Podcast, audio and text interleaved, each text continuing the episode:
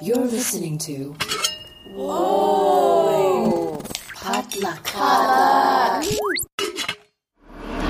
Uh, Bo thuggin', killer queen lovin'. You with that bitch, look like cool best cousin. Block huggin', bitches like in danger. Saber tooth tiger, I'm a motherfucking yellow ranger. Yeah, and Awkwafina Hey guys, welcome back to First of All, a real unfiltered conversation on career, family, relationships, and all things modern culture. I'm your host, Minji Chang, and thanks so much for tuning in for this week's episode. What year is it? What day are we at? I think we're in, we're definitely in the 50s here in the United States, in Los Angeles. There have been waves of quarantine numbers because people have been implementing this at later times. But yeah, right now we're in the mid 50s, I think. Um, I think I'm past the point of saying, oh my gosh, it's a crazy time. That's already like a given. And now we're adapting and adjusting. We are resilient. We're going to thrive. We're going to adjust. Um, so yeah, that's what's happening. And I hope that everybody is still washing your hands. I hope everyone is social distancing still. If you are outside the United States, bless your heart. And if you're here in this massive dumpster fire, um, there's varying levels of strategy and good execution happening right now. It's a little bit insane. That part is insane. Our the United States is insane. I'll just say that. It is a crazy time, but some people are handling it better than others. You know what I'm saying? We're not so much. Um, but if you are in the United States, there is a lot of, in my opinion, premature and preemptive uh, reopening that's happening. And I, I too want to get back into the regular world and interact with human beings and have things be open again and have people not be living in complete despair and economic strife. I too want that. However, the reason why I think that it's completely premature and foolhardy and ill advised is because we're not abiding by science. We have no strategy in place. We don't have testing. We don't have tracking. We don't have a lot of things that have already been proven to bring numbers drastically down in other first world countries. Uh, we're not even attempting to do this in any sort of organized fashion, at least from upper leadership. So that is very concerning. Shout out to all the local leaders uh, who are holding it down and doing their very, very freaking best to do this in a safe manner to look out for uh, our fellow citizens. And shame on you to the federal government. Honestly, shame on you to the people who are not handling their roles and responsibilities and the lives of the people that are in their hands properly. And that is an interesting segue into this episode because, uh, fiery little intro because this is what I genuinely feel. I'm getting really fed up and pissed off because our numbers are going back up.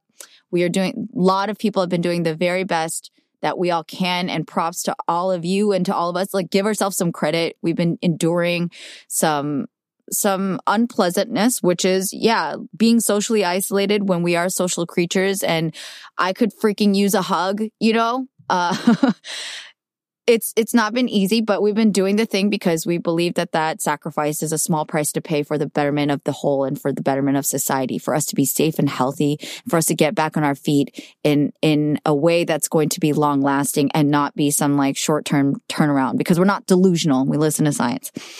Um, but conversely, there are people who feel that they're entitled to certain lifestyles or luxuries and feel like that's too high of a price to pay.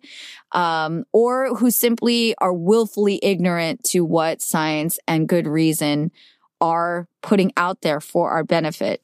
And to those people, I also say shame on you. I wish that you could listen to reason. I wish that you could see a bigger picture. I wish, I don't know. I don't know what it is. I, I, I can't, it baffles me because for the life of me, I'm like, why? Why are you doing this? Why are you, uh, literally it's, this is different because it's, it is a virus and because you choosing to expose yourself to harm is exposing everybody else to harm. That's the area that I have a problem with. If this was like you just need to do your your thing and you're not to you know have a liability of other people as a byproduct suffering because of your decision, those are different things. Now you're jeopardizing my health. Now you're jeopardizing the lives and the health of my friends and family and other good people. Um, and I have a problem with that. I have a big problem with that. So that's the discussion we're at in the United States. I don't know where you're at, where you're listening to this, but I do hope that, um, that we can all be part of a solution. I don't know what that is. Personally, I'm just trying to host conversations and be real about what I care about so that hopefully it drives some sort of thought and uh, conversation that will lead us to that solution. Staying silent about it, probably not the best idea. Speaking out ridiculously and in some crazy manner, that's probably not helpful either. So your girl is doing all she can to keep her energy balanced and like her mind open. It's hard because yeah, maybe it still is the right time to say it's a crazy time. We're back at that. But anyways, uh, I'm really excited for this this conversation with Andrew Chau, who is the founder of Boba Guys. He is um he is an advocate for small business owners. He is just a really wonderful friend. And he's somebody that I have followed for a while in terms of getting inspiration and getting education in terms of leadership. And that's something that I am very interested in. I don't, my assumption is, especially based on numbers and in general conversations, I don't think leadership is the sexiest conversation topic but I care a lot about it. And I wanted to host this conversation on, first of all, because I think Andrew has been very insightful. He's been participating in some really important conversations uh, on a congressional level. He has spoken in front of Congress to speak on behalf of small business owners. He has a very specific, um, you know, very impressive resume, but it's not just about the resume. It's the experiences that he has had and that he has taken such important life experiences and lessons out of and then shared with the world in hopes to better it, in hopes for us to progress as individuals and as leaders of our own companies, our organizations, our families, etc. And for that, I just, I thought he'd be a really great guest. He was in the last episode, so I hope you'll go check that out because you get to know a lot about Andrew, about his background and um, his story with Boba Guys. But here, you know, we really want to contextualize it to how we view and how we are interpreting leadership now at this particular moment in time and how that also impacts moving forward. Um, because that's where we need to be thinking about, not just reiterating the past and not just wallowing all the mistakes that we made and, you know, patting ourselves on the back for all the triumphs. Yeah, take a moment for that, but really think ahead of how we're going to implement and make things better moving forward. So uh, I'm really excited to have Andrew on. Thank you, Andrew, for being such a great guest if you are a supporter of of Patreon of First of All podcast, feel free to join the Patreon crew um, and join our weekly Google Hangouts, etc. It's a really great time. And thank you so much to my Patreon patrons for helping keep this microphone on. Um, I, from the bottom of my heart, I appreciate it so, so much. And yeah, uh, I, I'm pretty sure I forgot to plug this. So just hit me up if you would like to reach out about the podcast. Go to first of all pod at gmail.com. You can follow me at Minjeezy. And uh, yeah, this is the episode with Andrew Chau talking about leadership. I hope you enjoy. I'm tired of retreating. All that womp womp womp sounds to me so obnoxious. Boy, you played yourself with your nonsense. I I don't know what you're saying. Hi, Andrew.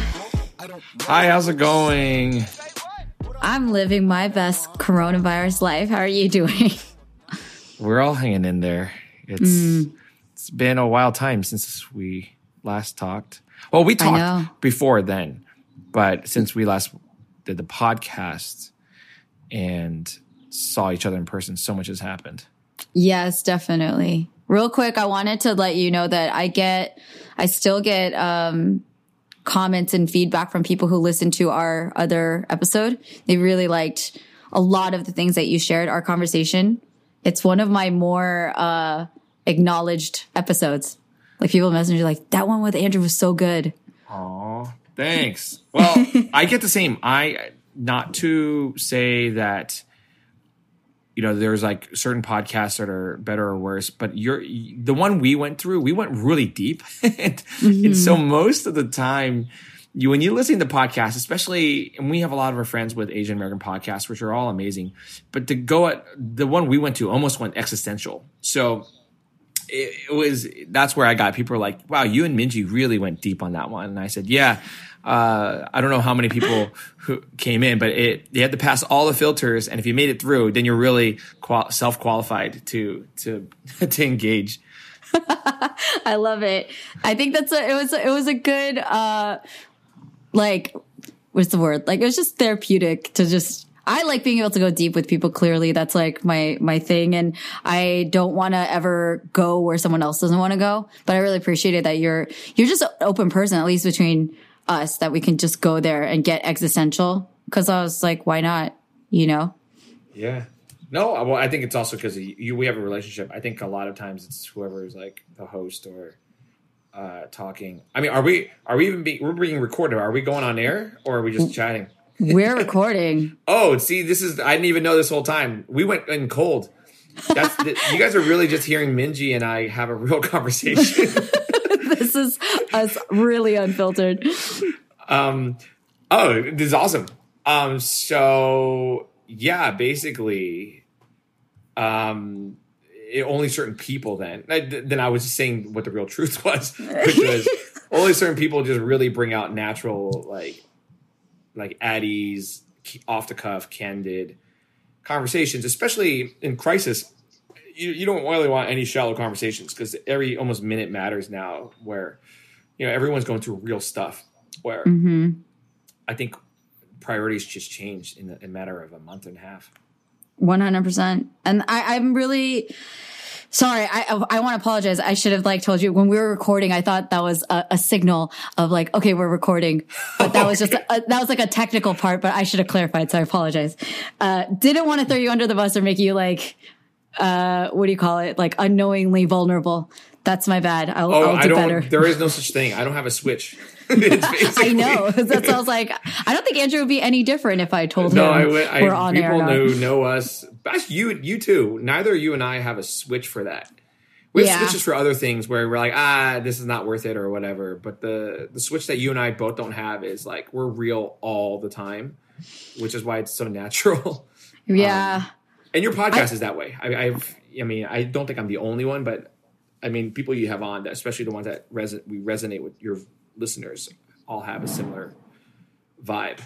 I appreciate that. I mean, that was, it's funny because you and I talk about a lot of different themes of just being a person, but being, you know, a leader. And that's a lot of what I, I really get out of your content, the voice that you put out there, the things that you care about, um, which is why I wanted to talk to you in this moment, but also just recognizing our own tendencies. Like I, I don't have time to fake things anymore because I do recognize I used to. I used to put on a different mode and uh there may be some level of consistency, but I would put on like the executive director hat and this is my this hat. And it gets like that code switching gets really, really exhausting. Though it is you it has useful you know, it's it has utility.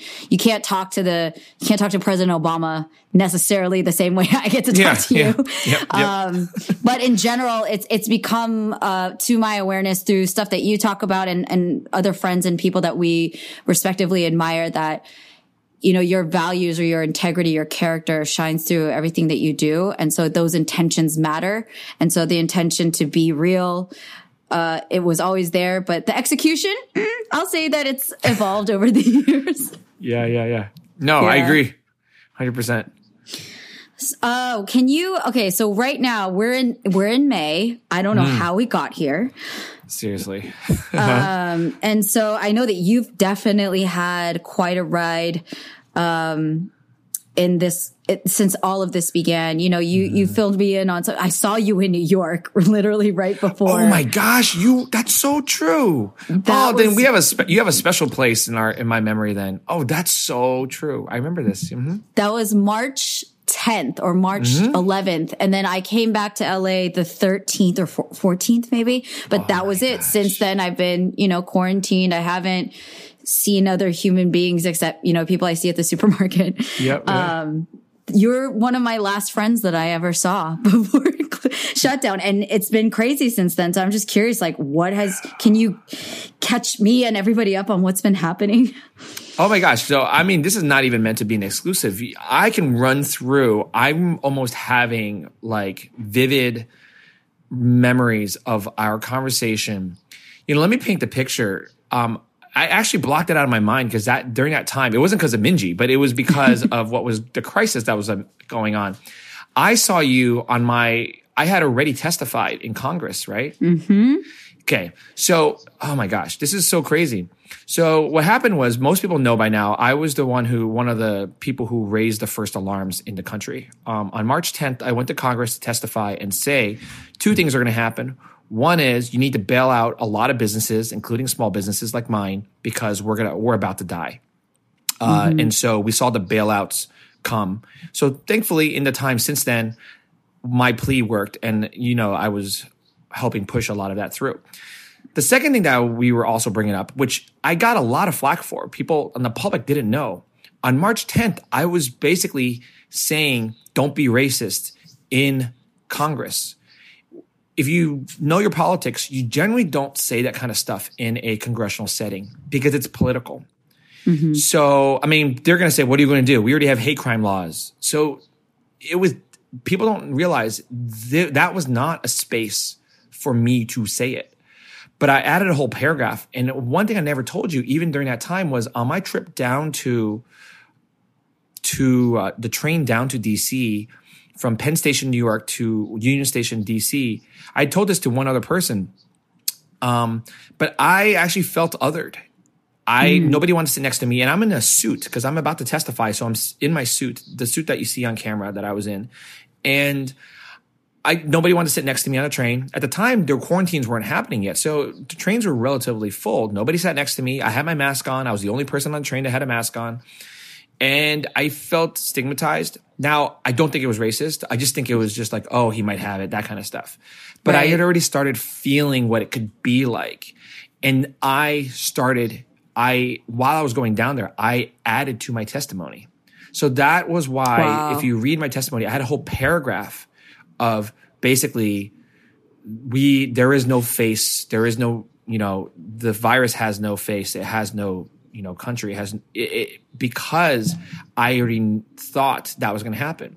So it was so weird. 24 hours later i see you. You and i go to one of my favorite shops. Is like a um, coffee shop that's also a floral shop in midtown. Yeah. and we walked around town. We walked from like 55th all the way down to downtown i think. Was that right? Yeah, I walked on my way. The reason why I was there to go see a Cambodian rock band. So we got to oh yeah. traverse New York City together. So the that memory, I think you and I were actually were the because you and I are both in the Asian American scene pretty um pretty heavily. I think you and I couldn't have imagined it getting the racism even getting worse. I mean, we're not surprised, but I couldn't imagine whether it was the slashing and the the the you know more and more incidents that are now getting reported every day. But back then, I kind of was like, oh, maybe we we saved it in time, or maybe we we did our job. But um, yeah, I remember that talk. So yeah, that was a very fond memory because yeah, you were the last. My side too. My last. You're one of my close. For you and a handful were the only last people I saw before I went into quarantine myself. So When did you and you got back to the because you were in New York? I think a couple more days. I was just there for a hot second. I literally left that evening. I did? watched the show and got on a plane back to Texas, which was another hotspot at the time. And I was like, "What am I doing?" I mean, it was all kind of dicey and questionable at the time. But how how much longer were you in New York before you went to go into lockdown? So I had a tip from, you know, I'm tied to California politics quite a bit. I had a tip that they were entertaining what you call full quarantines. New York hadn't had a quarantine yet, but we knew generally because California is so progressive that we were probably going to be the first on lockdown. So I had a choice. I we do have an apart a, co- a corporate apartment in New York for Boba Guys, my company, and so I was I could stay there indefinitely because I pay rent or I could go home. And mm-hmm. my wife wanted to go home. And my wife has a crazy story where sadly one of her family friends were on the cruise that got stranded in Brazil. Oh wow! My father in law and mother in law were supposed to be on that exact cruise. And my wife, uh, that same week we were in New York, was begging to not get on the cruise ship. And we think we saved their lives because sadly, one of my father in law and mother in law's friends did pass away because of coronavirus. Um, it was all over the news um, because um, the child of the parents who who, who got sick, uh, uh, she was our age, and she was pleading with news reporters to get their her parents, my friend Julie, off the the cruise. And it was a really sad story. So while that was happening, we were kind of going through the same thing. So I knew I had to go come back home. I was like, I can't get stuck in New York for a, a month. I can't you know, and I have my family out here, and then I have a company. So for me, I got on the essentially the last flight out of New York back to uh, San Francisco, where I've been Wow. indefinitely. it's it, it was that was a very peculiar time. And i'm very very very glad that you chose san francisco over new york. I mean we there's there's so many ways that you can obviously gather data to make these decisions right? Like where mm-hmm. what would be the ideal situation to stave off this thing be there for my family take care of myself? But i mean it's been absolutely crazy to see how things have been unfolding in new york. And you know i've a good amount of friends there. I have a lot of friends out there. And I've been super worried just like watching the numbers climb and just it's it's the numbers climbing but it's also what that's doing to people's mentality their their mental health and their um their sense of safety and security and mm. you know and and the businesses all of it. You know it's it's a major situation that's been happening. And it's it's crazy that you and I were in that space because I was even noticing as we walked around you know there's still a lot of people out but it's New York City. And I was like there's not that many people out. It was yeah. not mm-hmm. as crowded as usual. So we already were getting the like you experiencing that on the train which is very sad to hear that and just noticing there we are already in the motions of things really shifting. Like and and no official word had been released in terms of government officials or big you know the bigger leaders saying hey you cannot go outside or we're quarantined. We were experiencing that pre that moment but already mm-hmm. seeing it go into play right? So it's just it is really crazy to reflect back on how it felt to walk through midtown and just be like this is kind of like half the people that would be normally out on a regular day in New York. Yeah, you and I were basically saying that. Yeah, well, who knew that they were actually all in Central Park? But yeah, Were they? Right. apparently they, a lot of them were in Central Park. Where go, you know the mayor and the governor Cuomo got mad. Yeah. okay. Um, the, the following weekend, where after you went to South back to South by Southwest, which was canceled back in Austin, and I went back to SF. Um, that following weekend, yeah, everybody was at Central Park, and then um, Governor Cuomo was really mad. I remember. Uh, so, yeah, what a, what a time! Oh my gosh, I completely until right now, I really have not thought about the last moments in New York because I haven't really had to revisit it. right. But- Well, honestly, we're in like this survival mode and we're just trying to think of the next step because I feel like that's all we can really do is think about right now and hopefully tomorrow of what we're going to do. And, and since then, I mean, first of all, I mean, it's a long way into be saying like, first off, I want to thank you because watching what you have done and what you said in Congress on behalf of small businesses and what you were even educating me when we were just hanging out, you know, um, I- I'm consistently blown away by the great things and the responsibilities. I mean, the gravity of the responsibilities that people in my direct vicinity have. It's really kind of mind blowing to me that, you know, I love Andrew. He's the best. And I love Boba Guys. And, you know, I'll promote that to the high heavens. And, you know, you and Kelly are, are couple goals and all of the things. But it's also mm-hmm. like, yeah, my friend Andrew's like sitting in Congress defending all small businesses, which is millions, you know, people in, in, in the United States. And what kind of significance that has. I just need to know, I just need to like acknowledge that on air. It's mm. huge. And I'm curious as we're like talking about how these decisions are being made and our views on leadership, which is something that you and I are both really passionate about, mm-hmm. how does that how does that even feel for you? I mean, like as you're preparing these remarks and understanding that you're speaking on behalf of this uh, again, I, can you give me a number? Like, I don't want to misinform. How many small business owners are there in the United States? Like, who are you representing when you go in to talk to mm-hmm. these to these uh, people? Well, first, I want well, thanks for. I mean, it's always weird to get compliments from friends. Appreciate it. Thank you for fanning my flame. I would say, you know what's crazy? I didn't. I had to look a little bit of it up. I oh, I did. I do run in into small business circles, so my name came up because, in general, like when you're talking about small business in America, and then if you're talking about Asian American small business owners, my name almost is usually one of the top five in the country. Not to say that it's just because my I've done so much, and you know a lot of it has to do with just how loud I am and and how vocal I am historically that I've been. Which again, you never imagined that it would come to like something like this. I in the past, I would be like, go get your SBA loans. You know, like here are five tips to do a better Instagram for you. That's kind of stuff I used to do. Who mm-hmm. knew it would be related to a pandemic? So I, I, just, I'm not trying to be modest. I just don't think I, I knew what I was getting myself into at first. But that being said, there are 30 million. I had to look this up. 30 million age, uh, 30 million small business owners. Wow. Um, yeah, it's a lot. Uh, I think 2 million are uh, Asian American owned. Wow. And uh, it's it's a lot. It's it's the, one of the creates a the as a group the largest workforce, and I think as we know now, not to say I was a corporate guy, so there's no shade to anybody in corporate, but I was a corporate guy, and then I was my entrepreneur, small business owner hat on. The, the backbone now we know for sure of America is small mm. business. I mean, mm. when corporate America went down and stuff, the country still ran when there was a recession. The country right. still roughly ran when there was 9-11 and those were horrible events but it there was there is nothing like shutting down main street it's it's there's no there's no too many people affected bar owners nail salons hair hairdressers uh, uh, uh, restaurants of course and and mm-hmm. Uh, musicians, venues, artists who who use these venues that you play at a local venue. So like the ecosystem just basically blew up. And nobody expected it, except for Bill Gates apparently, because he had his right. I was gonna say Bill knew. I was like, and he told Bill, us. You're right.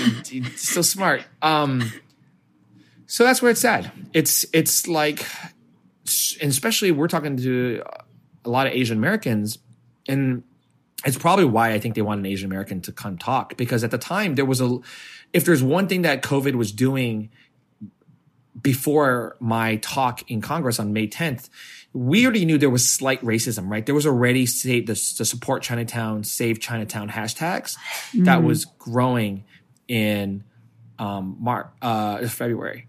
So there was already kind of some latent um, racism that was emerging and right. you're like, oh my gosh, like you know, New York Chinese people or New York Asian people have nothing to do with Wuhan, but they're getting impacted. So I think things like that we knew were going to come into play. Um, sadly, again, never at this speed, right? Um, and at this severity. But I think that's kind of the the Asian American experience or just the the other but especially in a climate like the United States. I mean, I I can't speak for any other I can speak for the UK or for Australia. Or, you know, I don't know. I don't know how it is there. Um, and I'm sure that there, from what I hear, there's still racism everywhere.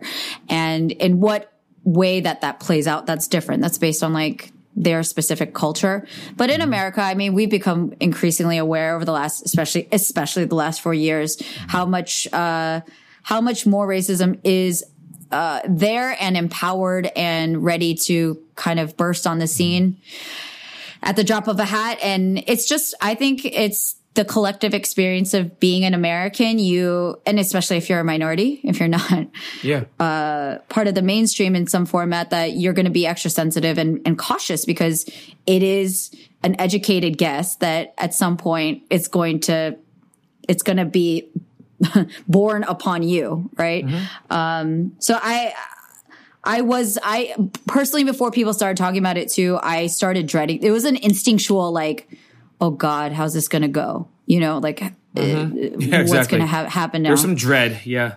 Yeah.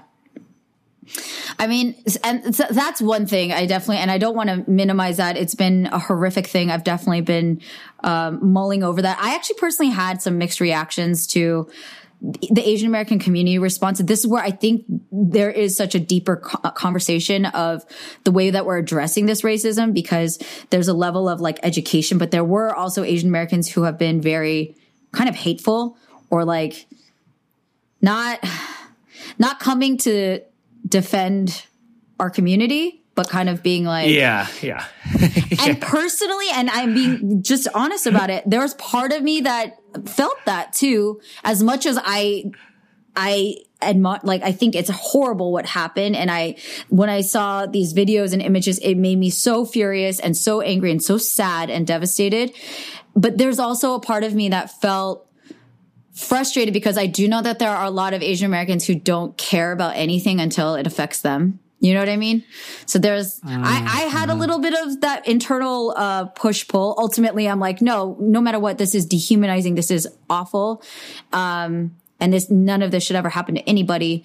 And it is my community. So I feel very protective and defensive.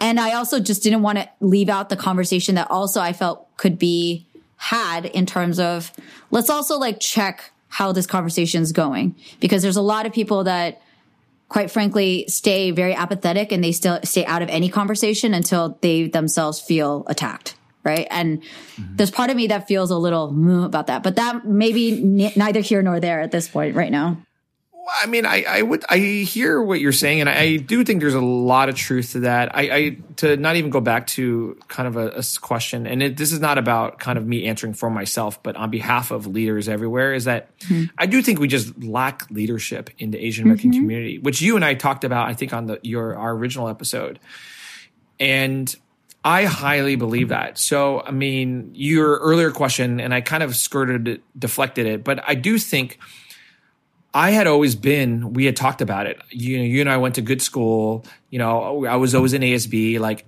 I generally, whether or not I knew I was getting myself into like this level of leadership, I don't think I was expecting that. But I think more Asians should expect to be seen as leaders and have that be the standard instead of sitting back and reacting. I do think. Mm-hmm I don't want to overgeneralize, but the Andrew Yang thing that was like one of my best examples to to come up. That polarized so many people, right? Because so many yeah. people were like, "Well, what does Andrew mean by that's un-American?" And we have to be more American by wearing flags and all that. And I yeah. I don't think he I I went on record. I went on NextShark and you saw I t- texted Andrew and I said, "Hey, Andrew, like that was off, man. And you know I've been one of your biggest supporters." But that was not right. And he was like, I know, you know, I came out, you know, I don't want to say what he said. He he already addressed it. So yeah.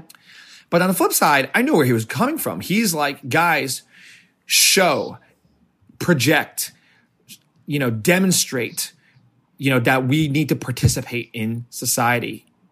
Mm-hmm. And I don't think our lack of participation warrants violence or hatred and racism. Yes. 100% do not think that. But we wonder why in the beginning, when we were asking for other people of color to help us, how many of them said, and I've seen Twitter, yeah, especially, you know, black Twitter straight up said to Asian Americans, a lot of us, including myself, said, well, now you know what it feels like. You know, to me, I consider myself pretty, you know, people know Boba Guys is a little bit on the woke side. So I was like, I was like, you know what? Really? Boba Guys, Bridging Cultures Company, you're going to call us out? But at the same time, I was like, you know what? You're right because on behalf of m- more Asian Americans, which I am one of the leaders in the Asian American community, as are you, I do think we could do a better job in creating more allyship and bridging cultures, which happens to be my mission, which is partly why my mission exists, because I think Asians don't reach out enough. I fundamentally think that is the case. If that was, if it weren't the case, then, you know, a boba shop would have been like a Starbucks a long time ago. Why mm-hmm. did it take boba guys? You know, we kind of figured out a way to talk to people and make it accessible with now alienating every Asian American, although some Asian Americans still think we're whitewashed and hipster, which hopefully they by now they know we're we're so embedded into the Asian American community, not to be like so much of what the Asian American community has to do with the resources that Bin, my co-founder, and I f- fundamentally gave to the community. 10s mm-hmm. and thousands of dollars, probably over a hundred thousand dollars that the community never saw that we we've been funneling into the API world. Right. And but oh, but we're hip or hipster boba. And I think Andrew Yang, they write him off as, well, he doesn't represent us right because he makes fun of doctors and the doctor jokes and everything. And I don't think people understand that it's both. All we're saying is it's both. Yeah. And we're not trying to be, I know what Uncle Chan is, or I know what boba liberalism is. Like, you know, it's funny that somebody called it boba liberalism when I'm like, well, boba guys, the the pioneer of boba generally right now in America, we're definitely not bobalism as they define it. It's it's about using a platform that is accessible and being a Trojan horse of culture. And then because of the audience that we have or the platform and us and our allies have, we're able to kind of change a narrative bit by bit and make it more inclusive. And when you get mm-hmm. that, then you'll get the allies on our side, which it's you're not going to beat them over the head and convince them. It's just not how it works. Well, I feel like that's like it's there's such a broad approach and strategy to how you speak to whoever you're speaking to, right? And mm-hmm. everybody has a different audience that there is utility. I mean, I'm around so many artists, right? And some of them will use I love that that metaphor of like the Trojan horse. You're mm-hmm. you're getting invited into the room mm-hmm. and you will then utilize that invitation and that mm-hmm. presence to then deliver a message that is either really like obvious or maybe like subtly you know what I mean? Like it's a whole the metaphor of like you attract bees with honey, not you know. In Yeah, honey, not stick. Yeah. With with boba, and and I think that Yeah. that's great. food food has been always such an amazing vehicle for connecting people because the appreciation of food is so pure. It's so like I don't know. I would say it's like it's a very carnal because it's to your body and to your senses and to your taste, and you're you're not gonna like. It's someone who gave you such pleasure in terms of a good dish or a good meal. You're not gonna condemn them to hell. You know, you're gonna say thank you and how can I support you? Um, but you know, there's like the Trojan horse, meth- horse method, and then I'm surrounded by so many artists who like, yeah, they're just gonna s- speak out and condemn, and they're gonna call people out, make fun of them, do jokes, do very um, biting editorials, and and you know, for me, I do see utility in all of that. You do need like because there's so many different perspectives that do need to be distilled to understand like what is what is the actual pain point here?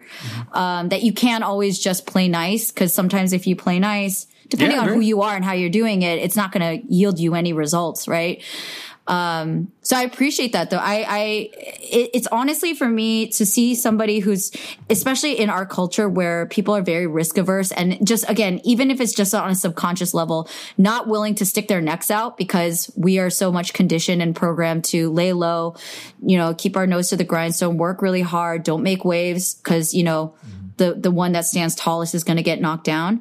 If that's an inherent part of our, our culture and how we were raised, not even because someone directly told us so, but that's just the way that we know life. Um, that that uh, margin of like how how much risk is perceived versus maybe actual risk is tremendous. Like to feel like I'm going to put myself, my brand, my family, or my mental health on the line in order to speak up against powers that be and that my own community might come after me saying that like you said it wrong you did but like i don't see none of y'all speaking up Exactly. right? It's a it's a big deal so i want to applaud that because that is part of progress. It's not going to be right the first time but somebody like those conversations have to start right? They have to they have to mature. And in order for them to mature they have to be had. And that's what i get frustrated within the community at times. You know there's i can praise for days and there's so many people i love. But my general thing that i've been mulling over in this time of quarantine and in general honestly the last 11 years having been in this space and being a leader um, quote unquote like to what degree i have an impact I, I genuinely question. I don't know what the measuring stick is but i've really wondered sometimes with a level of frustration and resentment like why are these the only people that are willing to talk? Or why are these the only people that uh, get any shine? There's a lot of questions that i've had and observed and a lot of feelings that i've had in seeing the people who speak up the way that, that they get treated and or listened to and what impact that really makes. Like all of the above you know what i mean? Like i really like you i really do care about leadership. I do think like it's something that is so vital and so important, but maybe doesn't get appreciated until people have complaints. I mean, what do you? I don't. What do you think about that? No, that's I mean all of that. I uh, amen to that again. I think uh you said everything I, I, I agree with. I think um a lot of communities, not just Asian community, a lot of oppressed communities actually. Um you know, there's two ways to deal with oppression. One is to kind of like go into a shell, and the other one is to fight back, right? And certain communities do it differently. And um, it's been like that. If you're a really big fan of sociology, which you know I am, and I think you and I both are huge fans of it, is that Yeah. you kind of see generally it's how it's how society and civilization has evolved.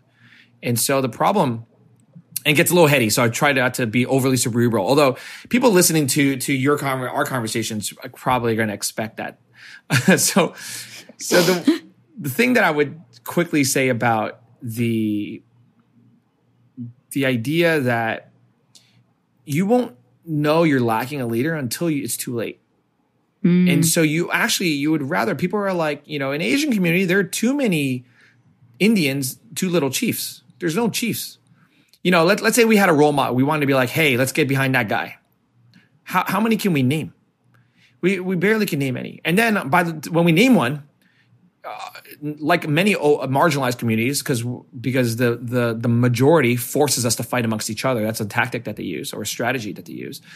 Is the, we say, oh, we're going to co-sign what Andrew Yang. We prop him up and then we tear him down. All right, uh, next person. Let, who's up next? Let's let's let's co-sign. You know, uh, another one. Oh no, that person's too loud. That person's too loud. No, no, no. He didn't say it right. Let's let's tear him down again. That's not what we need to do. This is any marginalized. If you know anything about activism, it generally doesn't work that way. So without, I'm going into a separate thought. When you were saying something, it was it was actually something that I've been thinking about. Let me test this idea with you. Mm-hmm. It's hot off the presses, new idea. This Is- just in.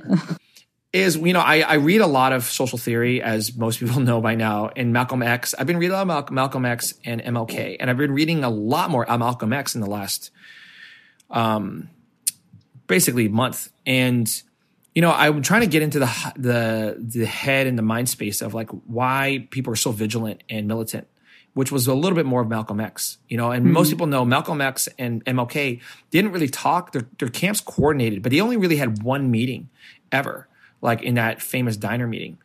And and I was trying to understand, well, what did Malcolm X do? And many cases, I see this in Asian American communities where when I go in to negotiate, and I'm kind of more of, you would say, a, a moderate. So I go in and I want to call out white privilege or racism.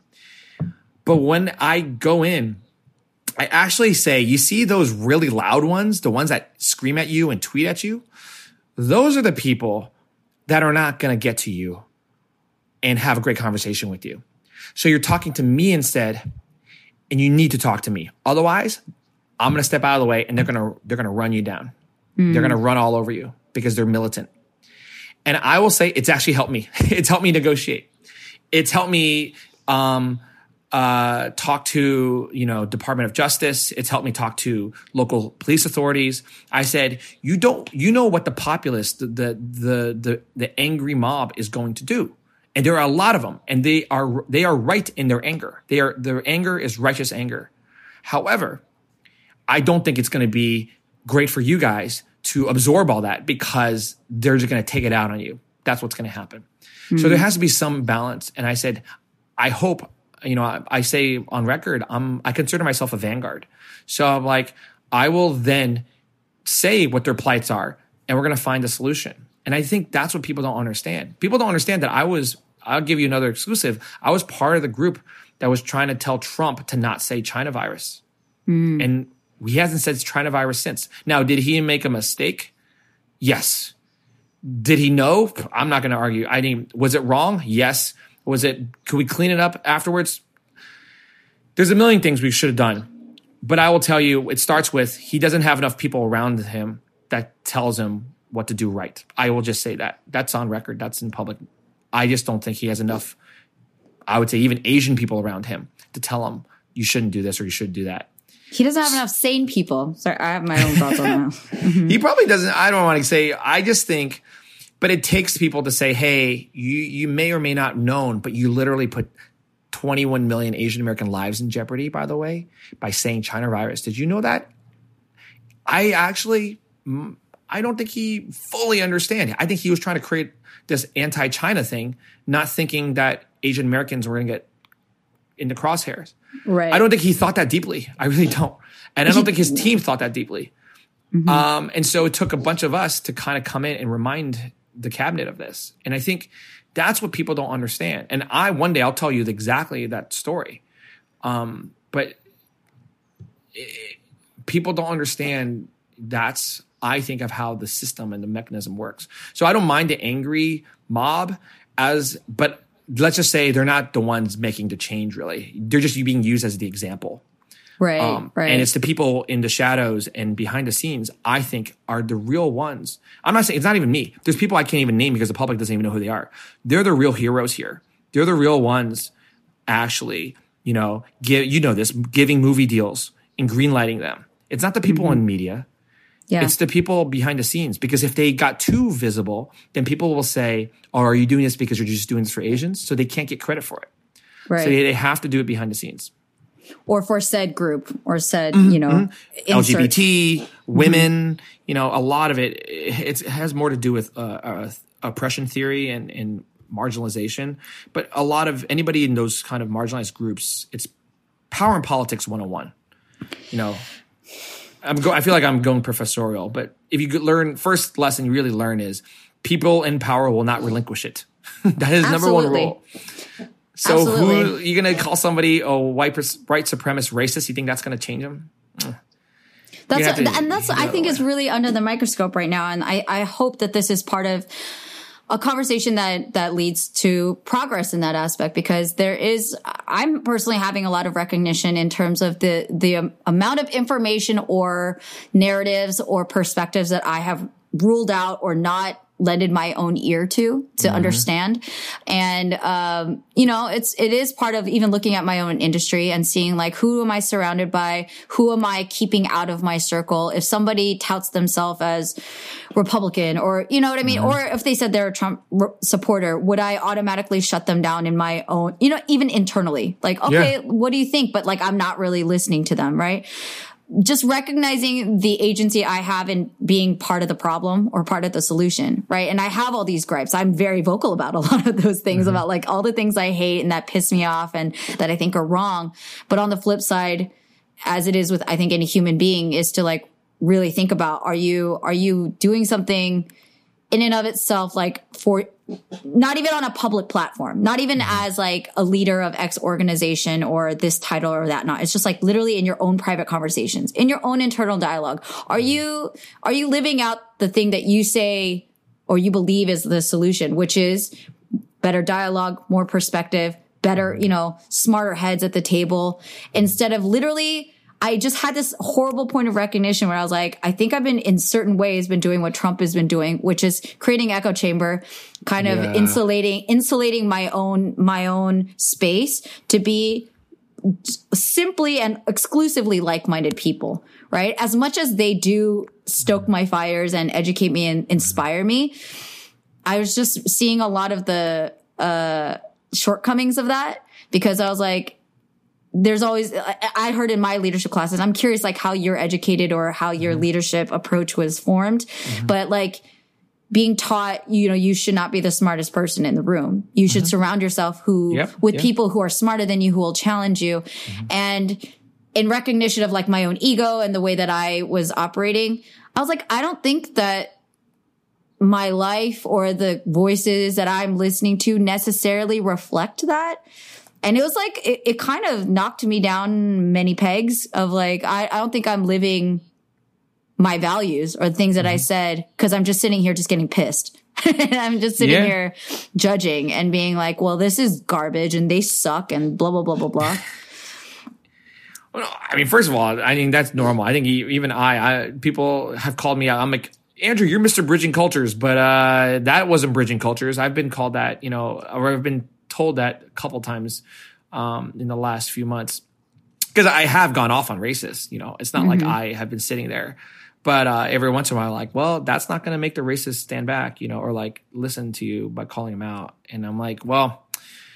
Well, it feels good for me, and I need I need some mental space too. Yeah, you need to be you. Also, honestly, you saying what you truly are. That's how I look at it too.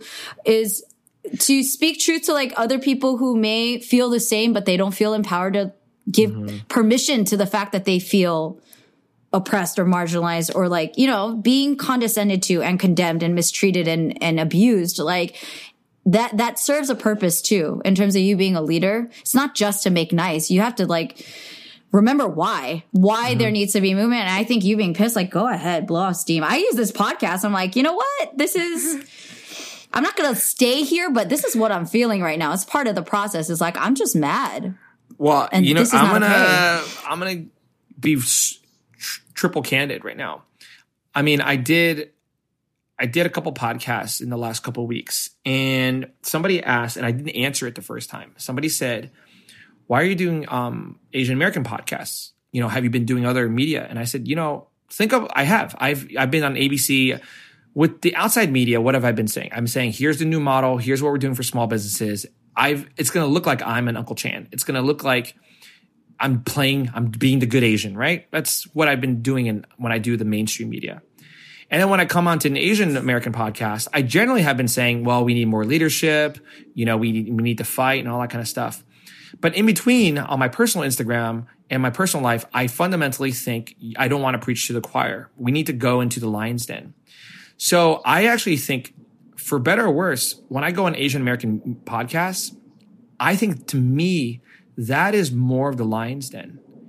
Because mm. when I talk about just even hearing myself out loud, I know people are going to say, you know, that's why I like long form because you can't just break this up, this podcast up. I'm like, you're going to have to listen to the whole thing.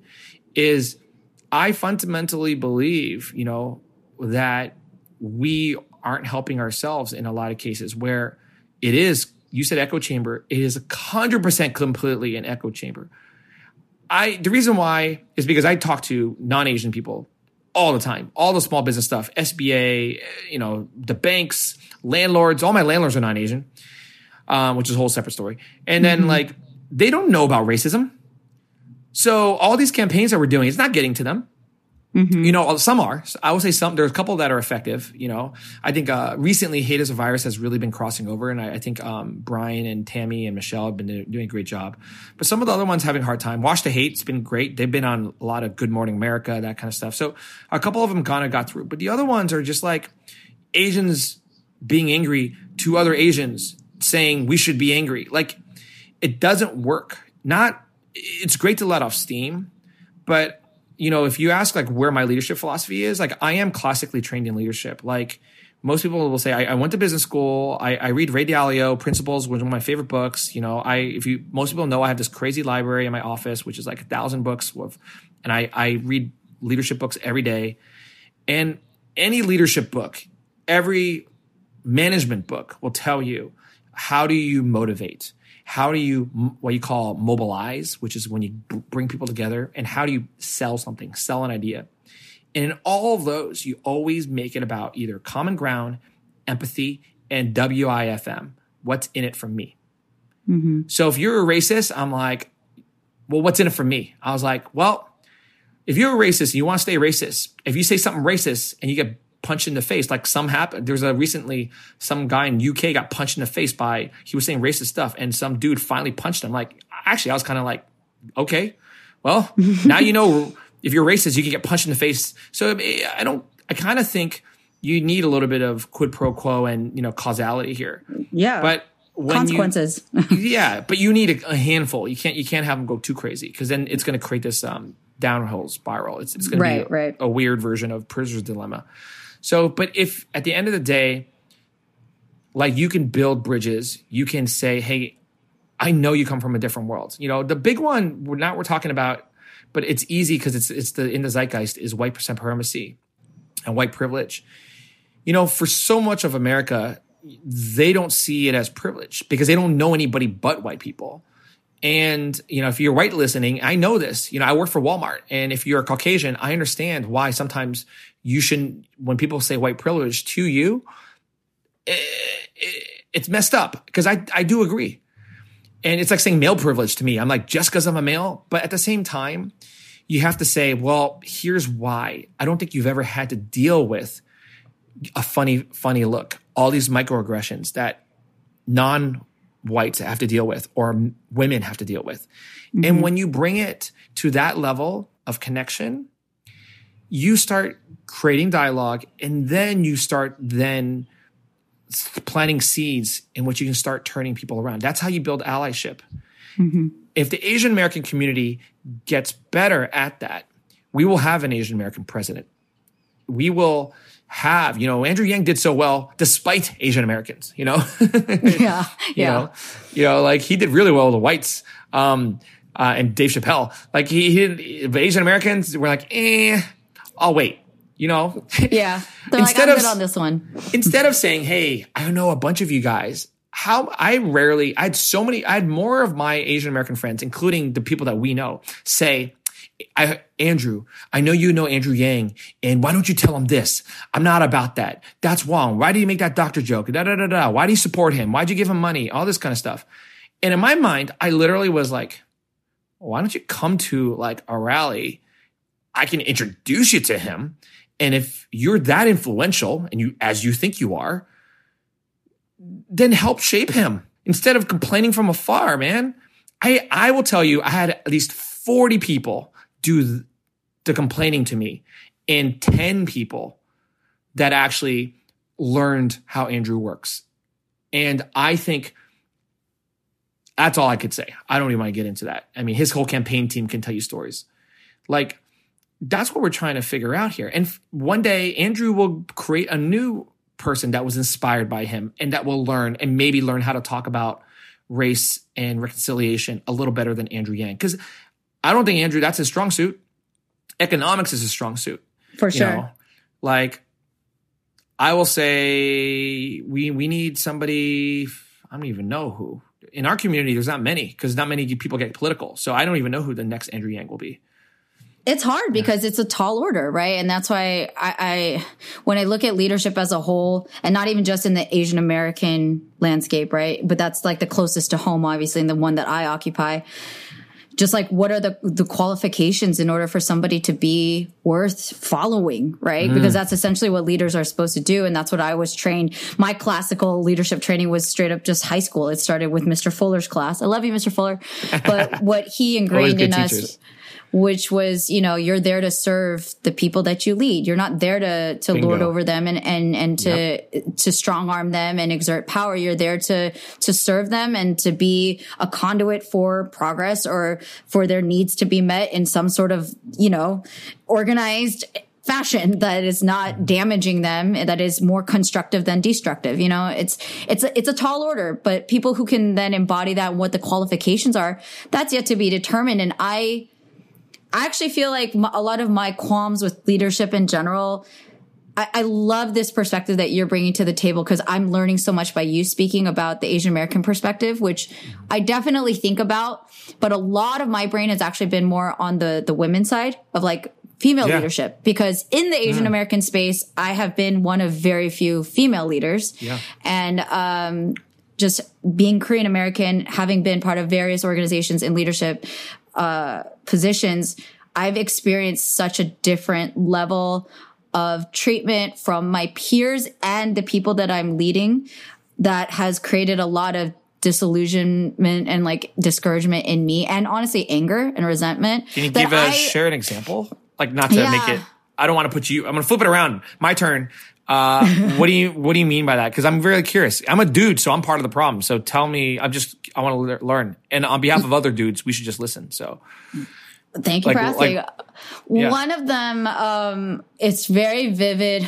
Okay, I'll give you three. One was in college at Berkeley. I was co-president of the Korean American Student Association, Oh. and I, I, uh, it was really fun. But every leadership position anybody takes, you're always in over your head, and you're like, I don't quite really know how to do this, but Uh-huh. I'll figure it out. And so I was doing the best I can. Um, we had a really great fundraising event, which went well, which was great. Um, it was because the team worked really well together. I was the co-president. Um, and the people in it were complimenting me of like, you're the man, you're the man, you're the man. Yeah. And then they, they kept saying that like the, the reason why the event went well was cause I'm the man. And so there's subtle things like that where like they called, they, they kept like these Korean American dudes who I love, they're my friends, right? But they kept calling me Manji. And so I was like, okay, is that the most clever you could be? A, but B, like, you know, and I, I laughed along with it because, you know, it's early 2000s and what else are you going to do? That's just like the way we operated. I think if you were in college now and you said that to a Korean American woman, I think she would react really differently. Ah, yeah, yeah. Um, but at the time, I like totally laughed, and I was definitely part of like you know adopting, trying to be one of the guys. I've always been like that. That's literally something I'm working through with my therapist at this moment of how much I've adopted masculine traits or like hyper. I feel like in a lot of ways I fed into the toxic masculinity because that was the way that you had to survive in a man's world was to be one of them. So I laughed it off, but then over the years, like years later, it started to like, it really did bother me and it bugged me then, but I brushed it off. Um, and later it's just somebody would always like they would make these kind of male references and i was like why is that why is that the compliment to give me? You know what i mean? Um so that's one. Second one was when I was uh, leading Kollaboration San Francisco. It was my first year as executive director, and I landed the biggest sponsorship that Kollaboration had in all of the cities, including LA, which had been around for a lot longer. The biggest sponsorship that had ever been had. Um, it was a big chunk of money from a Silicon Valley company, and honestly, it wasn't me. It was my my teammate and somebody who knew of me and of Kollab who helped make this sponsorship happen. I credit that person, but I was the leader at the time, and um, I announced it at our team meeting. You know, in our in person meeting, and someone on my own staff was like, "What did you do to get that?" And uh, you know, other people on the team were like praising me, but he literally was uh, like the way he said it and just who this person is. He basically was alluding to like, did you give somebody like a blowjob to get that money? Oh, wow, really? Yeah, because that's Yeah, what yeah. he, he was that's being. the only way you could have been successful. that's basically what. Yeah. And so I Gosh. again it was it was another reminder of like my Casa Yeah. days and I was just like what the fuck man like it's I just it was a tipping point and so I was really close to like chewing him out in front of everybody but I chose not to and then I ended up calling him later that night and I just I started crying cuz I was like do you respect me like He's like, yeah. And I was like, do you appreciate the work I do for Kollaboration? He's like, yeah. And he's like getting annoyed. Like, what are you even saying? Why are you calling me? And I was like, do you, do you appreciate that I got us a sponsorship so we could have our show?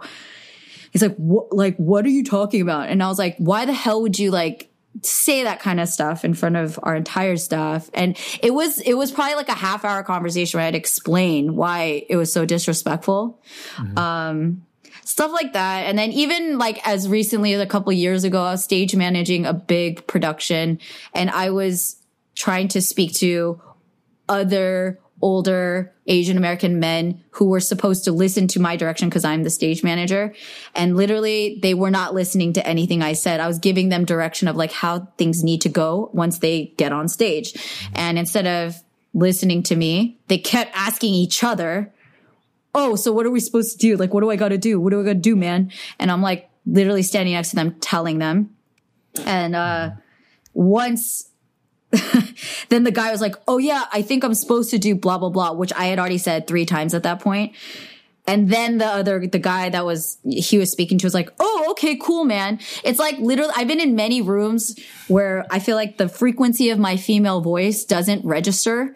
And I've, there have been multiple moments where somebody who is a male counterpart will do me a solid. I've had male allies too, like guys who really are there for me, but they'll speak up, they'll reiterate what I said. And like Minji just they- said that. Yeah. yeah. What, and once they say it though, it registers and they're Yeah, like, yeah. Oh, dope. You know, like great. That's a, that's a great idea. And then he'll, I had a friend of mine literally be like, she said it. She said, she just said that and you weren't listening. So it's stuff like that. I mean, it's, it's these weird moments of like, I don't matter. I'm not, I'm of no consequence to you, even though I may hold a title, I may hold some level of authority. Um, depending on the culture and depending on who you're speaking, who your audience is, it really could not matter. It could not register. And that's how I feel there's so many, there's so much, uh, there's a, a, great resistance and a great force that I think a lot of women leaders internally and on an external level have to break through to get the same level of recognition. And I think that there's so many ways you could cut and look at all this um, from a race perspective a gender perspective, a geography, whether you're from the coast, right, or whether you're from Middle America, or whether you're from America or you're from Asia, right? Like there's depending on what room you're in, it's going to color the way you can be effective, right, in terms of your leadership. Yeah. Hundred percent agree. Okay, can I ask? Um, have you heard of the term intersectionality? Yes, I have. Yeah, yeah. I mean, Yeah. well, it's basically, uh, I don't know if your viewers and listeners will have. I'm not of your hundred plus episodes. Have you covered intersectionality yet? I think it has been integrated, but not in and of itself like one whole conversation. Yeah. but that's ultimately what it is. Like, I'll never know what it's going to be like to be uh, like a, a woman. Uh, I just like a, you know, we're in America. We have privilege because we're in America versus a non versus somebody from Africa, and then you know, but we're you and we're Asian. We're not black, um, and we're both heteronormative. But you know, or we're able we're we're able bodied. We're not we're not handicapped. You know, like we're um there's a lot of these ways that you can kind of layer on intersectionality. And I think, you know, there's a whole discipline. You know, it's funny. Uh, you, most you probably know. I wrote that I'm working on my second book. Um, we just had our first book do really well, um, and we did it without a media tour. So thank you for everybody listening and supporting us, including you, Minji. You guys super supported us along the way. Um, You're but the second welcome. book was more of like hopefully it'll come out by the time I have a lot more stores. But um, it is actually about the working title is going to be punching up, and it's it's essentially the idea that when you're at the bottom punching up, you need to learn how to fight a certain way. And I think you're not going to knock on the ceiling and be like, please let me upstairs. That's just not how it works. Never has, never will. There's a reason that why there's class theory. But, you know, I had punched up in a lot of big organizations. So I had to learn how. I had to learn how to, to, in this case, you, you said you had to talk like a man. I had to learn how to talk like a white guy. You know, I had to talk about sports, which I do love. You know, I had to talk about you know things that frat boys like to talk about. And then I had a lot of I worked for a lot of women, so I talked a lot about. Um, I knew Sex in the City. I have a normal amount of knowledge of Sex in the City and rom coms for that reason. Um, and I just you know I think I don't want to overly stereotype, but I think you had to figure out what can you kind of evolve into, and then when you're like, no, that just is core to my DNA. I will never give that up. Right. And I think you use your core DNA is what you use to fight and punch up. Like for me, that's where your what you call fundamental principles lie. My fundamental principles, most people know publicly. I was I'm gonna ask you what yours are. Mine are like um positive EQ. I highly believe in using emotional IQ, but in a positive way. Because you can use a negative way, which means uh, you are manipulative essentially right. But you can use positive EQ and EQ. There's a lot of things like empathy, self-regulation, all these things that I I, I teach um, in my classes. But like that is going to be really intuitive. So I don't think I'm gonna gloss over that. But the middle one is well, the last one is three three buckets. The last one is called big picture thinking. It's about it's called systems thinking, where you can see data points and connect the dots. And it allows you to see trends and plan and be strategic really well. That has more to do with my traditional business background. The middle layer is um, I teach this in in in schools and in class in my leadership trainings in my company. It's called confident vulnerability, where you have to be confident in who you are, but you have to know you're vulnerable in that people can fuck you if oh, am I allowed to swear on your podcast? Yes, you can. They could fuck you over too. But if you act as if you're going to get fucked every single day, you will probably not get as much good things coming to you. So it has to be a calculated risk. So I think if you kind of figure out how you be confident, confident and vulnerable enough, then you start really getting people on your side. Because when you show vulnerability, you know there's a there's a sub bullet point in my my my materials. It's called um, open hearts, open doors. So the moment the moment you open your heart, people will hum, most humans will naturally reciprocate. They will mm-hmm. actually when a boss naturally says, "I told my team when I let go of 400 people, I said." I'm so sorry. And a couple of them in my one-on-ones, I was crying. And I and I was doing it on Google Hangouts and I wanted to just like turn off my my video part of my Google my laptop, but I didn't because my training I remember had taught me it was like you then you hide who you are. Because they saw me kind of breaking down already. So like me turning it off would be like why is he hiding it kind of thing. Mm-hmm. So all I said is I'm really sorry. I'm not this is obviously my least favorite part of anything and I I'm my sole job now is to bring you guys all back. reverse the snap, whatever it takes. That's my sole job. I will not Yeah. rest until all of you guys come back.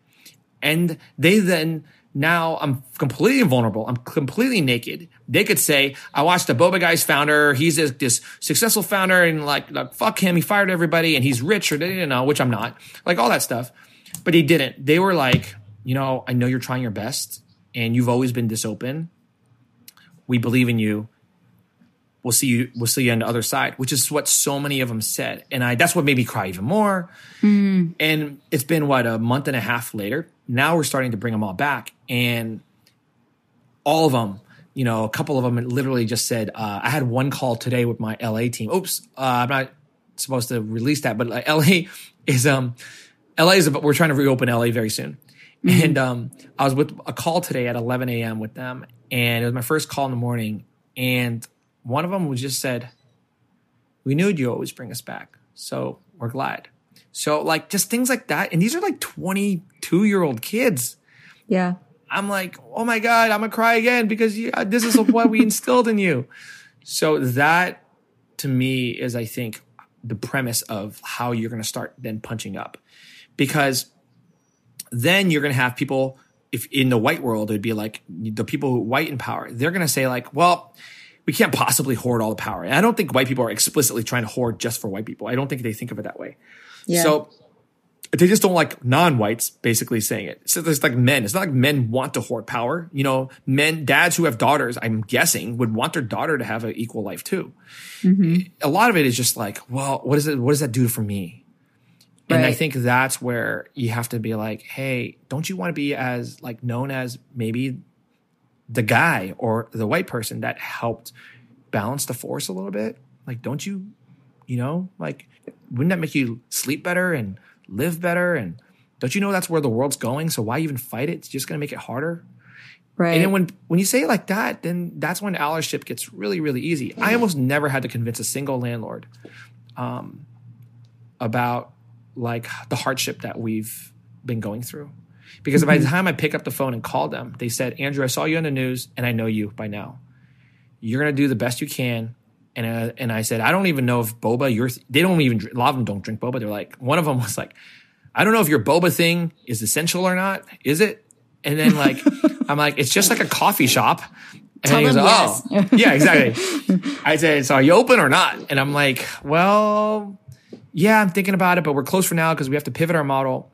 But even that like showed them really trying to understand because what he sees is, man, he's really nice. He's this guy's genuine. I've talked to this this one I'm talking about quite a few times over the years. yeah. And he to this day he doesn't understand what we do. But he's like he understands business and he knows we're really busy.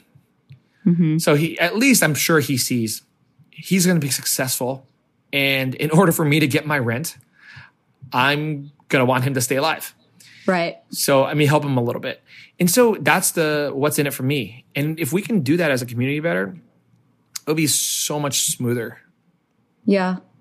And I think I love that how you laid that out. I, I feel like I, I, I love this professorial part of Sorry. your, no, I love Always it. Andrew's got the got to expect the TED talk. Yeah. It is. It's great. But I, I listen to TED Talks all the time because I think that's, uh, it's kind of a, a humility of, and want, and a hunger to learn. Right. And I think that's, uh, I, I want to stoke that fire because I in general think that people do want the best. They don't always know what the best way to go about that is. I don't always want to assume the worst. Sometimes I'm grossly disappointed because sometimes I really expect the best and I'm disappointed.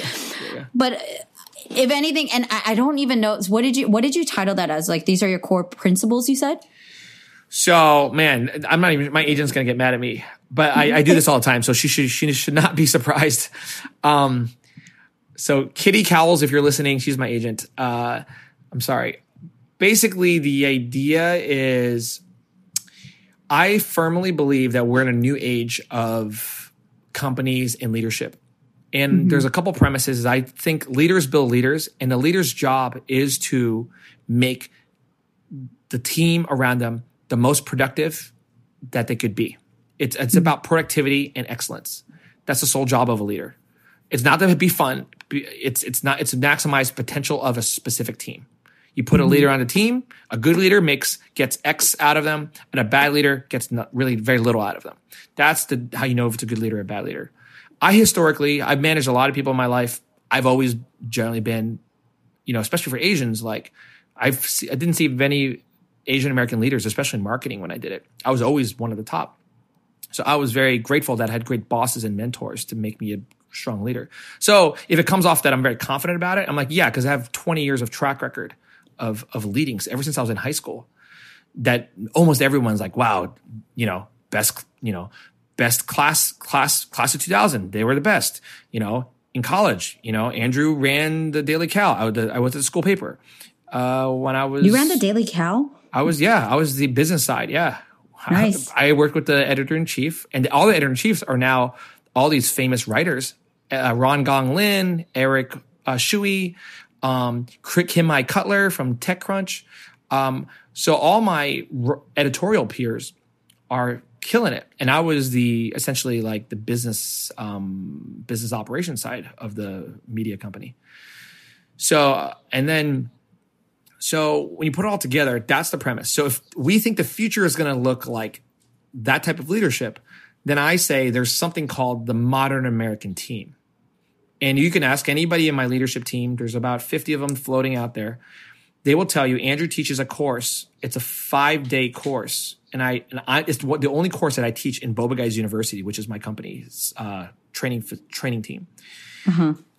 I train one section on my first class is, and I've taught Stanford kids on this, and I teach this in other places. And so the, this is the premise of my book, is that th-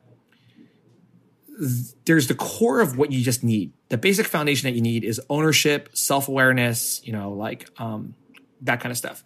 But the core of management theory is going to be positive EQ, confident vulnerability, and big picture mindset. And if you will have all three, and under those, there's these sub chapters um, that I've been doing this for five years. Um, this is the manual that I'll never will share to anybody. Um, although my employees have it, so I guess you can you can steal them. But even the employees know to never go to another boba shop or um, food and beverage. I rarely lose management to another competitor. Actually, I've never. So We're going to So keep it that way.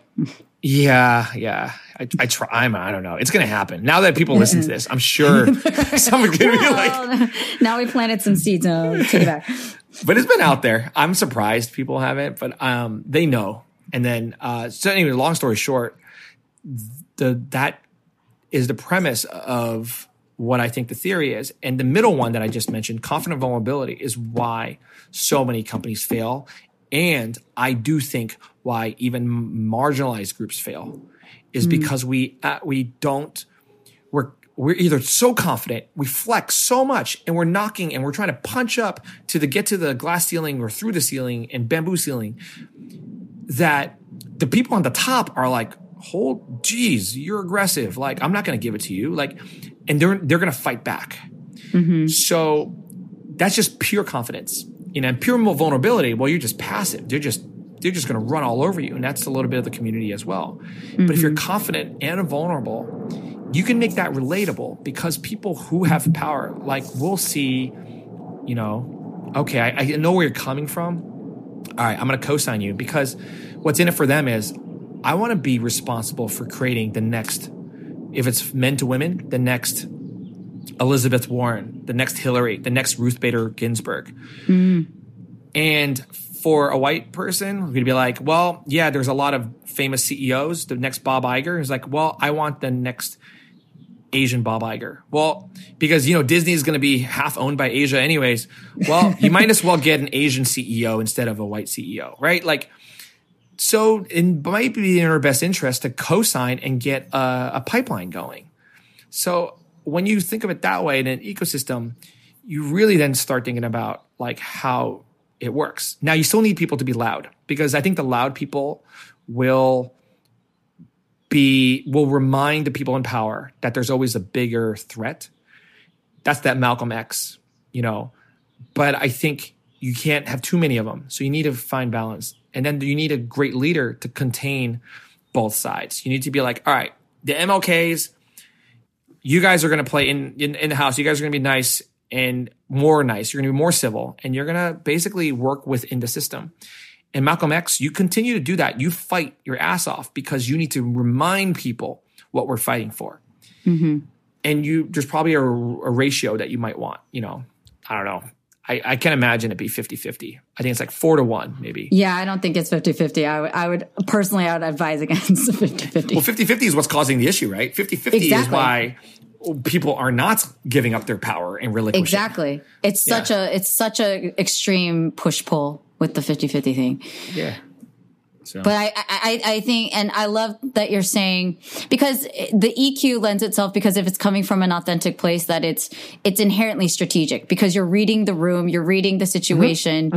Um, it's not short on like being cerebral or or strategic. It's just doing it through a different means. And when you talk about the punching up thing and you're saying like overly confident, to me, my perspective is a little different. Like I see the whole overly confident thing for me, in a lot of scenarios, a lot of companies or organizations or stories I've heard, I call a lot of bullshit on, uh, these are like, I'm just saying in terms of, uh, data points of like who's been in power, it's been a lot of men, right? Historically speaking up till Yeah, now. yeah. Um, but it's a lot of toxic, insecure men. So when I see people who are really, really power hungry or who need that level of validation, this gets into my spiritual side.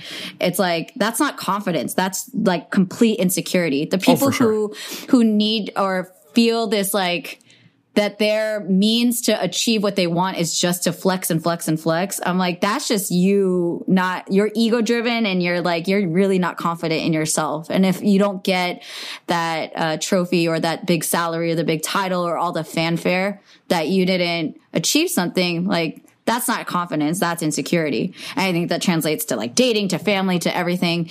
Um, which is why I love that you call out that it's that confident vulnerability is different that it it exists and it manifests manifests itself in a different way than like these extreme these extreme behaviors right which is like mm-hmm.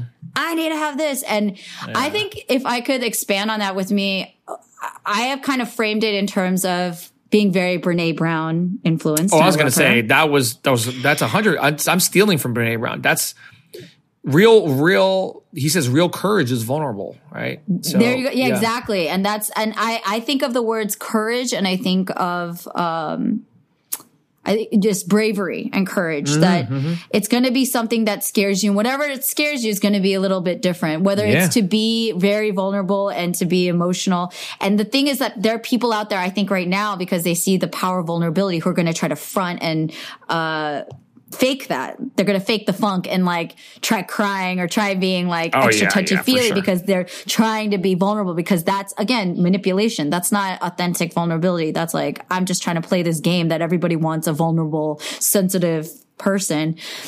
To me, that's like people, we are better lie detectors and better BS detectors than that. So Yeah.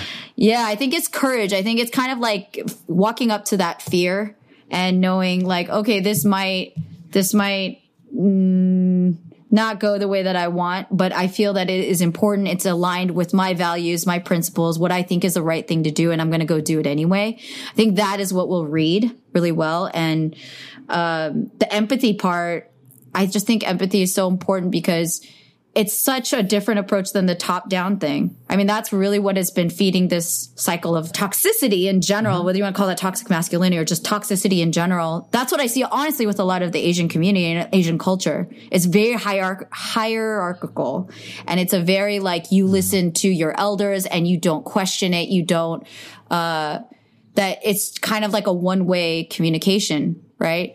And I think having empathy is a different lens to look at. I need to think about the worker. I need to think about the, their the the long term benefits versus my short term gain, which is I'm not going to commandeer them and strong arm them and force them or yell at them or abuse them either verbally or financially or whatever, right? The whatever means I have to get what I want.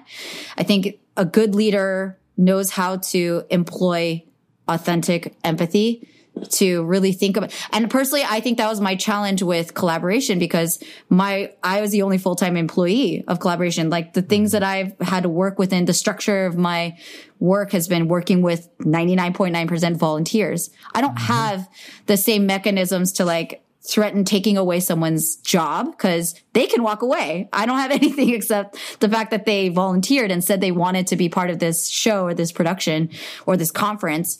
And I'm going to have to like keep them to that. Well, what motivates them to do that? They need to feel like they matter, period. And again, people are really good BS detectors. If you like are pretending to care and you don't really care, they'll catch on eventually. Oh, for sure. And whether that's communicated through the salary that they get or the benefits or like how you're going to handle things in a crisis and their life and their livelihoods at stake. Um, that's why I think, I hope the collective thing right now is that we're becoming more empowered to vocalize the bullshit that we're experiencing. You know what I mean? Like to bring it full circle to where we are currently at in this like pandemic.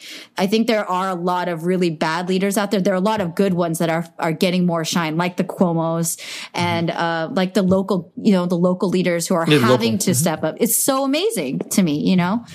And it's good to be able to identify that. I love that you're giving frameworks and and words to the to the terminology that we can then use to like further measure people. Like are they are they for real or are they are they all a front, right? Yeah. Oh, I love that you just said frameworks because people, I I mean, I'm, this is only just to help because I think um, we were talking about leadership and people are still listening after an hour and 15.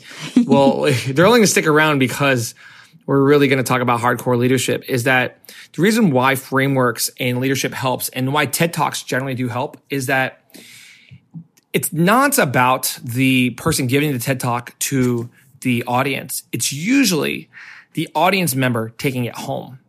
Mm-hmm. And so a framework, you, I could tell a handful of good stories and the person listening right now will understand the gist of what I'm trying to give, get to them. But if I give them a framework with some of the stories, then they can actually use the framework and then lead their organization. And people in leadership, only people in leadership really understand that's why they give frameworks. Everybody else thinks, why are they going going on TED Talks all the time? It's not about TED Talks. It's about the idea or why they sound oh, so intellectual. It's not about intellectual. It's about making it so it scales. So when I broke down positive EQ, confident vulnerability, and big picture mindset, when I just say those three, three or four times, it's easy to take those notes because I said it three or four times in the podcast. And then when they go, they're going to be like, I listened to Andrew and Minji on Minji's podcast.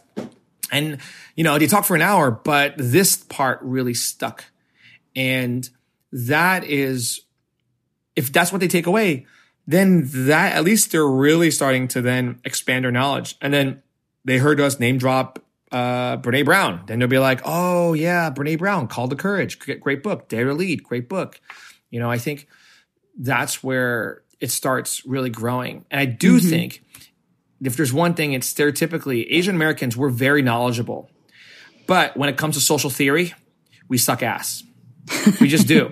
The reason I know this is because I go to, I've been to Brene Brown conferences. I've been in a Fortune magazine, uh, uh, Fast Company. I've been to those conferences. Number one, very few Asian Americans. And number two, when Brene Brown speaks, no Asian Americans are in the room. Mm. There's no, it's me. And definitely no Asian American dudes. And then when I look at, you know, people who quote Brene Brown, and I talk about Brene Brown as you do you all the time, I never see Asian American leaders really gravitating to that. Mm-hmm. You know? So so then we wonder why we don't have the vocabulary and the frameworks to then lead well. And we just always are so tactical. And and we don't we're not as effective as we could be. It's Right. it's it's in, it's intellectual stubbornness. That's what it is.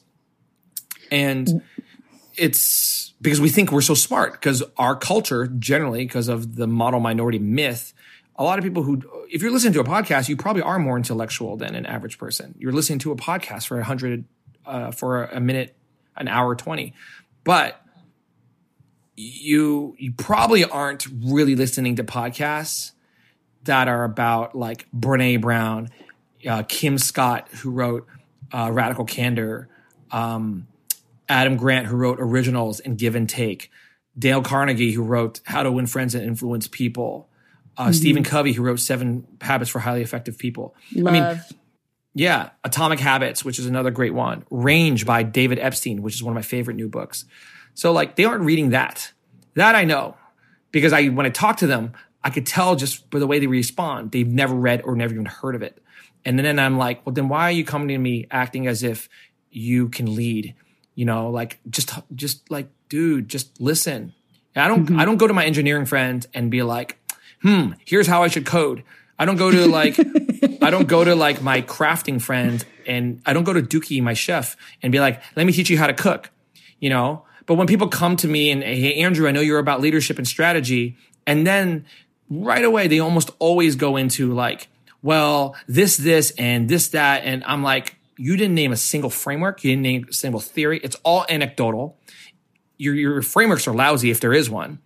And you don't genuinely seem intellectually curious. So you wonder why you can't lead a movement. You wonder why you're angry all the time. You wonder why you're not getting the best out of your team. I'm like, dude, just, just stop it. And people say I'm very tough love. In my first five minutes with a lot of people, that's usually what it is. And my mentors did the same thing to me in the early days. When I became a CEO, I didn't know what to do. And I was av- having one of them, the public knows, is uh, Wen Zhou from Phillip Lim. You know, Wen gives me so many pep talks. When I was letting go of people, when she gave me a pep talk, I called her before I was letting go of everyone. And Wen, who, you know, runs a very famous fashion brand, she was telling me it's going to be very emotional. So here's what you should think about, you know. And she walked me through. It was almost like therapy um, before before I went in and let go of everyone. So I think, yeah, a lot more of that. Yeah, Yeah, no, I appreciate it, it- my my tendency because I get really passionate about certain things yeah, is to uh I can get on a high horse, but it's coming. I also want to put a disclaimer. I, I'm working on tempering that that uh, indignation because it is ultimately Yeah, I because I. I, I would love for there to be progress and change. But like for real though, I love that you can be honest about that because you it, it, it goes against like my uh, again good training to like respect all my elders. But there's a lot of elders that I fundamentally disagree with, and I at least within our community, I haven't felt there's certain ones that I thank so much because I feel like they were the outliers. They were the exceptional ones who really mm-hmm. did see potential and nurtured that versus like doing the whole hierarchical condescending. Oh, you're young and you don't know what you're talking about. There was that rebellious feeling that I always had as like a young female, mm-hmm. um, leader being like, no, you don't know. Like, mm-hmm. why don't you try listening to the people who are trying to talk to you? And I think that creating that two way street and also having an open mind to like really be taught something and learn something new is really, really important. And that's, that's a very big, we're talking about other uh, terminology or vocabulary. It's a different paradigm that we're going to live in, especially as Asian Americans to like, to question authority in a good way. I think in a, in a, in a very constructive way. I think it's good to question authority. Um, it is. a- and to figure out in a strategic and constructive manner using y- using your smarts and not just like your brain smarts but your heart smart your soul your heart smarts and your eq to like strategically execute on those things on those changes that you want to see happen. I mean that really is the grand my hope for the future.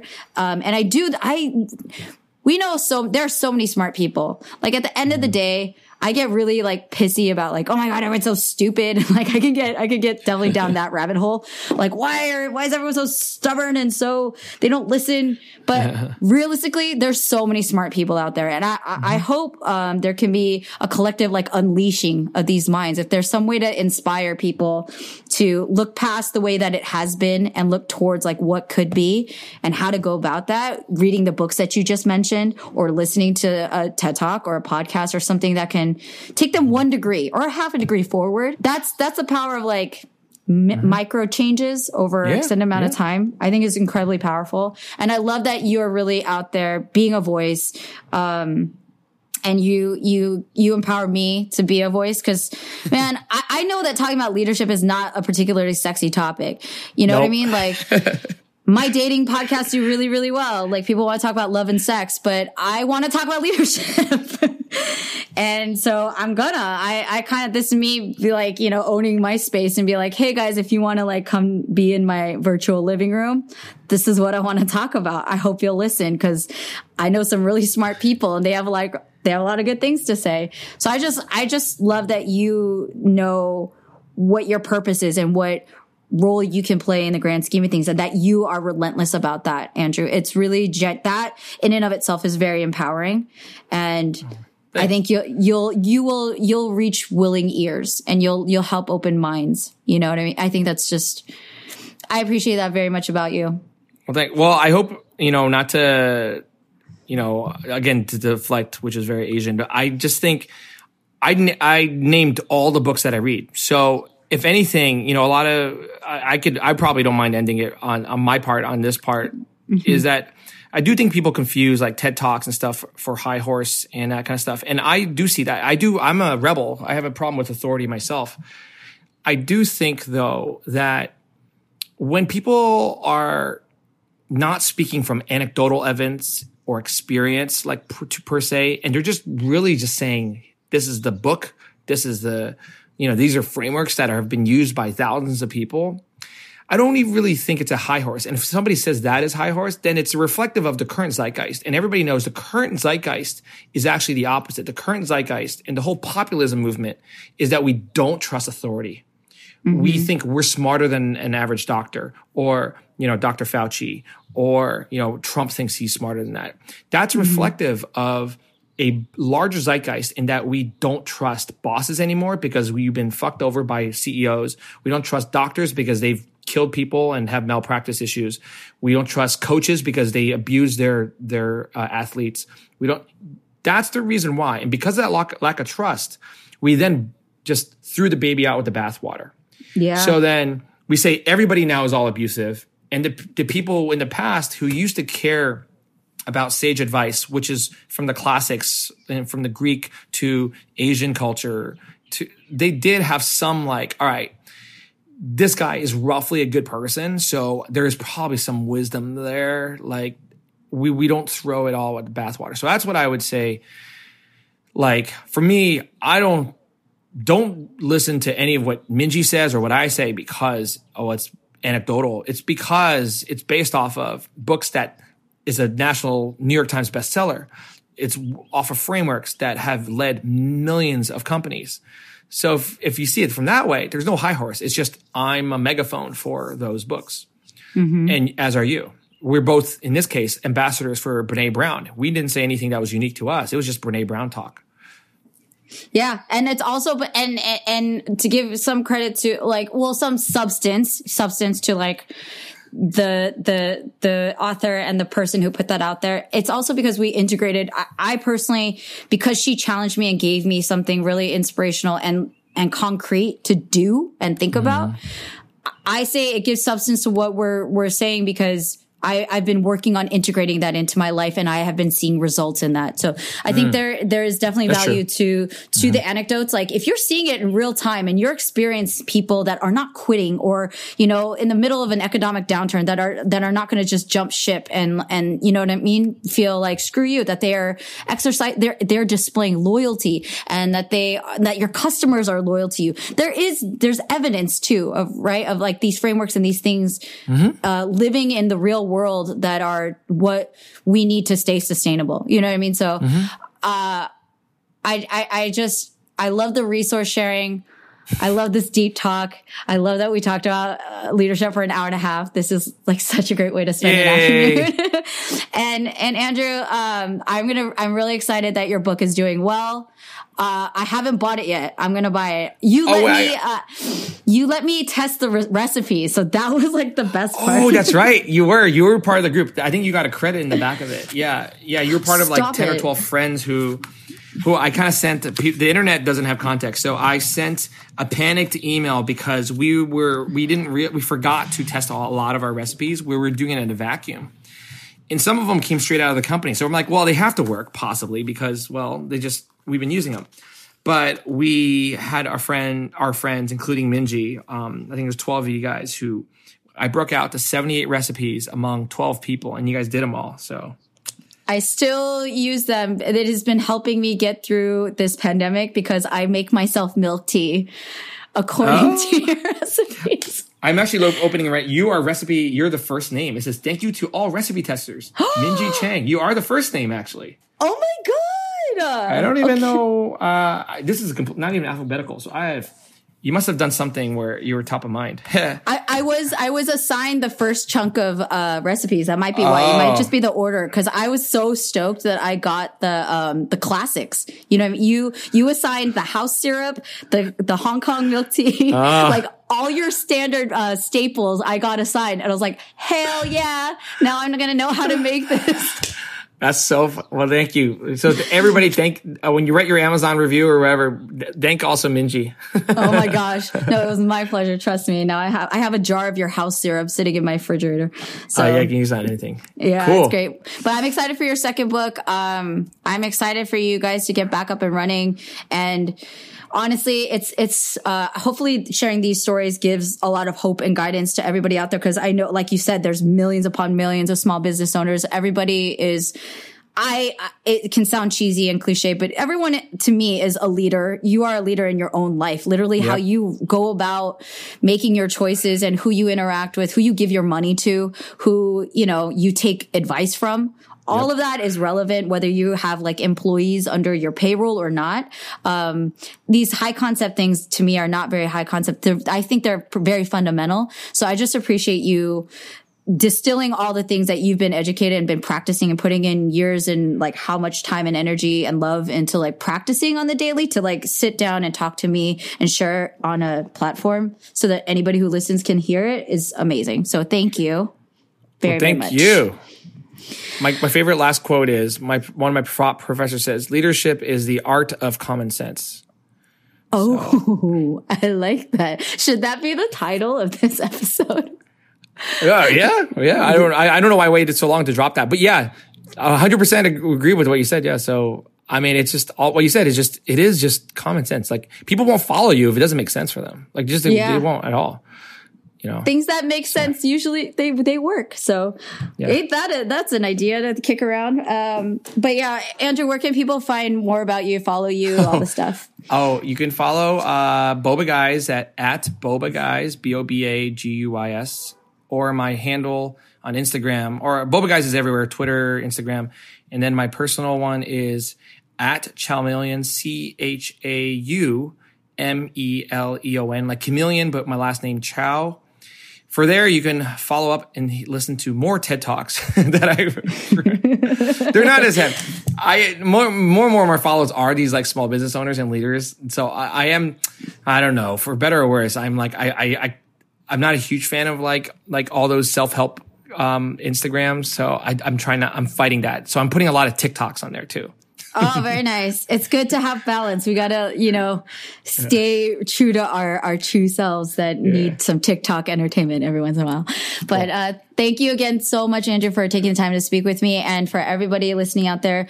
Uh if this can be helpful to anybody, any small business owners, any person who's just trying to figure out that next step in life, please do go ahead and share it. And if you enjoyed this podcast, please, you know, leave a five star review, subscribe, and thank you to everybody who's been sending encouraging DMs, emails. I appreciate it so much. It has been honestly an honor and a therapy for me to have these conversations and share them with y'all, especially in this time. It's going to be okay. But in the meantime, we're going to be doing a lot of work to move forward and progress. So thank you to uh, Marvin Ewing, my audio engineer and producer. And thank you to Awkwafina for use of her song Yellow Ranger for the intro. Thank you to Uzuhan for use of his song Uzu Trap for the outro. I'm a proud member of the Potluck Podcast Collective, which is a collective of Asian American podcasters and storytellers. Please go check out some of these other shows. We have Books and Boba. We have a brand new K drama, a podcast revival that is hosted by some of the most hilarious people on the planet. So go check other podcasts out. Stay entertained, stay positive, And yeah, I will talk to you all soon. Thank you again, Andrew. Thank you guys so much. Thank you, Minji. Thanks. Bye. Bye. What you're saying, though. Mm, don't you know? Yeah. Came in 88 with a dream, oh so bright eyed. They knew right away, sink or swim, there's no lifelines. Cutting their teeth on the move, ay, nobody's filling these shoes. Ay, Balling on a budget at the golden arch, super size number two. Cash. Way that the world ain't budging. ay, Gotta make a power move. ay, Deep in the darkest dungeons, I'm digging up my own room. Kathy, Kim, Steve, what's going on? tell me, what do you know about K dramas? Oh, um, they have something to do with the drama that comes from K cup coffee pots because you know they're bad for the environment. Uh, no, Oh, you mean Korean dramas? Yeah, I know that they are very grounded in reality. No, that's actually the opposite of what happens. It, it sounds like you don't know anything about K dramas. Yeah, I was just guessing. That's actually perfect. Remember Will, Phil, and Joanna did that Korean drama podcast? Yeah, they saw Boys Over Flowers. Yes. And people apparently listened to it and want another season. But Will and Phil are still recovering from that season. I did hear they tried to give themselves amnesia. Oh, is that a K drama thing? Yeah, pretty much. So, are you guys down to help out with the new season of the Korean drama podcast? So we're going to be watching a K drama this time. Which one? Secret Garden from 2010. It was a big hit. And if you're down, check out the Korean drama podcast at koreandramapod.com. Kaja! Am I going to see sauna towel buns?